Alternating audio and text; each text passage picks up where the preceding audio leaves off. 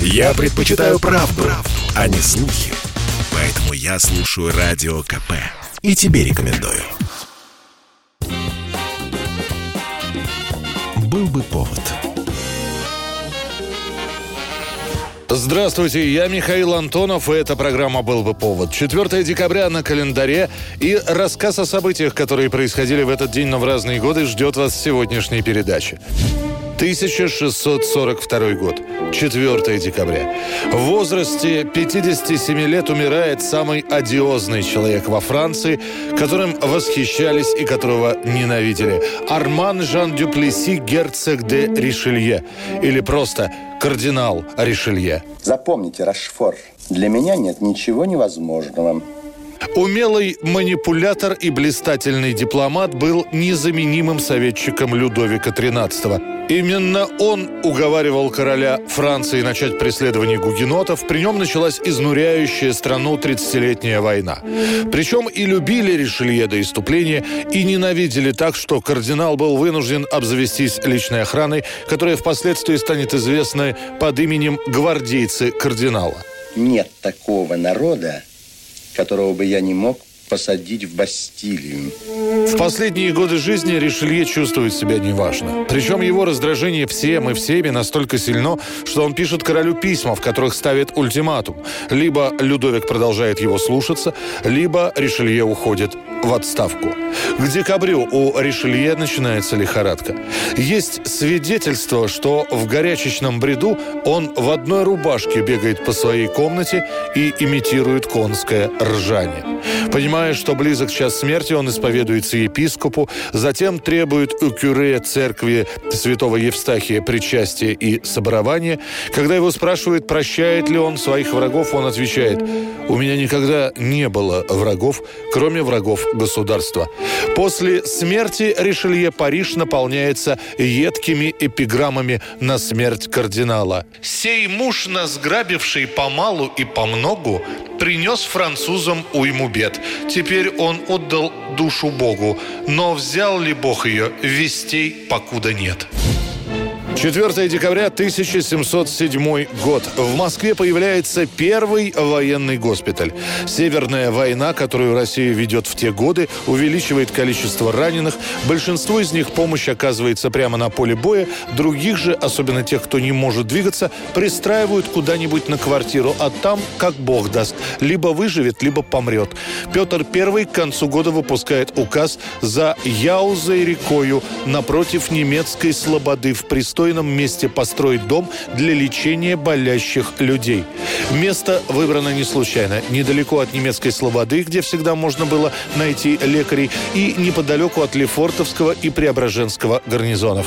Начальником госпиталя царь назначает голландца Николая Бидлоу. Тот резво берется за работу, набирая русскоязычный персонал. С этим дело обстоит плохо, поэтому Бидлоу в письмах жалуется Петру. «Взял я в разных городах 50 человек до науки, из которых осталось 33. Шестеро умерло, восемь сбежали. Двое по указу взяты в школу. Один за невоздержание отдан в солдаты». Уже после смерти Петра, во времена правления Екатерины II, в госпитале появятся палаты для больных и всевозможные отделения. А на первых порах это лишь приемный покой, где пришедшего выслушают, порекомендуют лечение и отпустят домой. 1946 год. 4 декабря. В Москве на заводе малолитражных автомобилей выпущен первый легковой автомобиль 400-й «Москвич». На полагающееся мне по закону имение я по совету друзей решил приобрести автомашину «Москвич». Новая модель.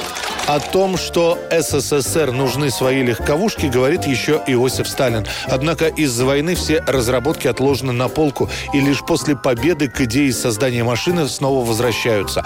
За основу «Москвича» берут немецкий «Опель Кадет К-38». В 1947 году начинается серийное производство «Москвичей». В те годы этот автомобиль, как правило, называли просто «Москвичом», так как других «Москвичей» тогда еще не было. Также в 1947 году к 800-летию Москвы завод выпускает юбилейную партию автомобилей, которые имеют на левой боковинке капота памятный знак в виде миниатюрного древнерусского щита. Любопытно, что государственные приемочные испытания автомобиль прошел задним числом. Лишь в 1949 году, когда уже вовсю было развито серийное производство. Здесь, пожалуй, ясно все без слов. С такими тормозами недалеко и до беды. «Москвич» становится самым дешевым автомобилем в СССР, но при этом позволить себе его могут далеко не все. Машин не хватает. Уже в первый год продаж на новинку организуется виртуальная очередь. Такая же параллельно существует для покупателей «Победы». В свободной продаже в Советском Союзе есть одна машина, которую можно купить без очередей. Это «Зим», но стоит он 40 тысяч рублей, в то время как цена «Москвича» всего 8 тысяч тысяч. 4 декабря 1988 года Рой Орбисон дает свой последний в жизни концерт в Кливленде. Те, кто был на том выступлении, говорят, что Орбисон бледен, несколько раз уходит за кулисы, но тем не менее доводит выступление до конца. После этого Орбисон уезжает в родной Теннесси, чтобы отдохнуть, набраться сил и подготовиться к Рождеству. 6 декабря он все утро проводит с детьми, запускает с ними самолетики, после обедает в доме у матери, а потом уходит к себе в комнату. Через час прислуга, войдя к Рою, увидела, что тот умер. Официальный диагноз – сердечная недостаточность. Год 1932. В СССР принимается декрет, запрещающий выдачу продовольственных карточек тунеядцам и паразитам. А тех, кто живет за чужой счет, пелось даже в одной из редакций гимна «Интернационала». «Лишь мы, работники Всемирной Великой Армии Труда, владеть землей имеем право, а паразиты никогда».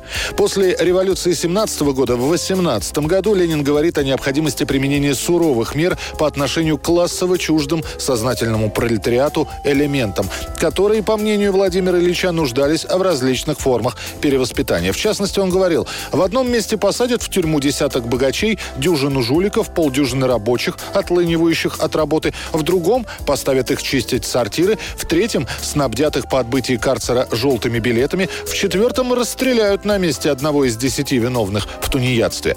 А 12 статья Конституции СССР 1936 года гласила «Труд в Советском Союзе является обязанностью и делом чести каждого способного к труду гражданина по принципу «кто не работает, тот не ест».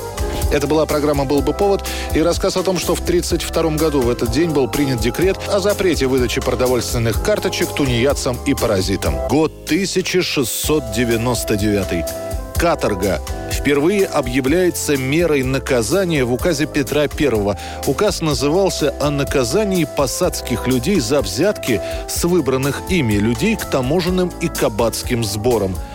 Первым каторжником стал староста города Венев, это ныне в Тульской области. Он вместе с товарищами, когда их прошение не удовлетворили, отставил от должности своих таможенных и кабацких бурмистров и набрал на их место новых, взяв за их назначение на должность 120 рублей. Всех, кто взятку брал и давал, приговорили к казни, но, положив на плаху и от плахи подняв, вместо смерти били кнутом без пощады и сослали с женами и детьми детьми в ссылку в Азов на вечное житье, определив быть им на каторгах в работе. Кстати, само слово «каторга» тогда было тождественно со словом «галера» или «галея». В журнале Петра I слово «каторга» отождествляется с кораблем, но еще до Петра I слово было в употреблении. Воспользоваться рабочей силой преступников для грибного труда было предложено в 1688 году Андреем Виниусом в записке, которую он подал в посольский приказ приказ. Мысль Виниуса лишь впоследствии нашла практическое применение. Подневольный каторжный труд, однако, недолго был сосредоточен исключительно на грибных судах. Уже в 1703 году некоторые из ссыльных перемещены из Азова в Петербург для работ при устройстве порта, а затем для таких же работ в других городах. Смотря по потребности в рабочих руках, на работы осуждалось большее или меньшее число преступников. Так Петр I письмом на имя князя Рамадановского предписывает «Ныне зело нужда есть, дабы несколько тысяч воров приготовить к будущему лету. Которых по всем приказам, ратушам и городам собрать по первому пути. Очевидно, что при исполнении такого заказа тяжесть вины не могла быть принимаема к точному руководству. В брошюре «Александровский Централ. История сибирской каторги» писалось об указе, который был издан 5 февраля 1705 года. Этот указ предписывал вместо смертной казни чинить жестокое наказание, бить кнутом и пятнать новым пятном, вырезывать у носа ноздри и ссылать на каторгу вечную работу. Пятнать новым пятном означало клеймить раскаленным железом в лоб. И далее натирать те же пятна порохом многожды накрепко, чтобы они тех пятен ничем не вытравливали и чтобы те пятна были посмерть. Указ 1705 года предписывал всем ловить беглых каторжан и грозил смертной казнью за их укрывательство. И будет такие ссыльные пятнанные люди учнут с каторги бежать и приходить к Москве или куды в города и уезды, в села и деревни, и таких ссыльных людей, у которых явятся ноздри вырезаны, или хотя и весь нос отрезан, или отравлен – или которые в лоб запятнаны и порохом натерты, всяких чинов людям и мая приводить в приказы и бурмистрам в земские избы, а из городов тех людей присылать к Москве в Преображенский приказ. А будет кто таких сильных, беглых людей и станет у себя укрывать, или, видя их, не поймает и не приведет, не известит, после про то сыщется, и тем людям за укрывательство быть в смертной казни безо всякой пощады. Это была программа «Был бы повод» был бы повод.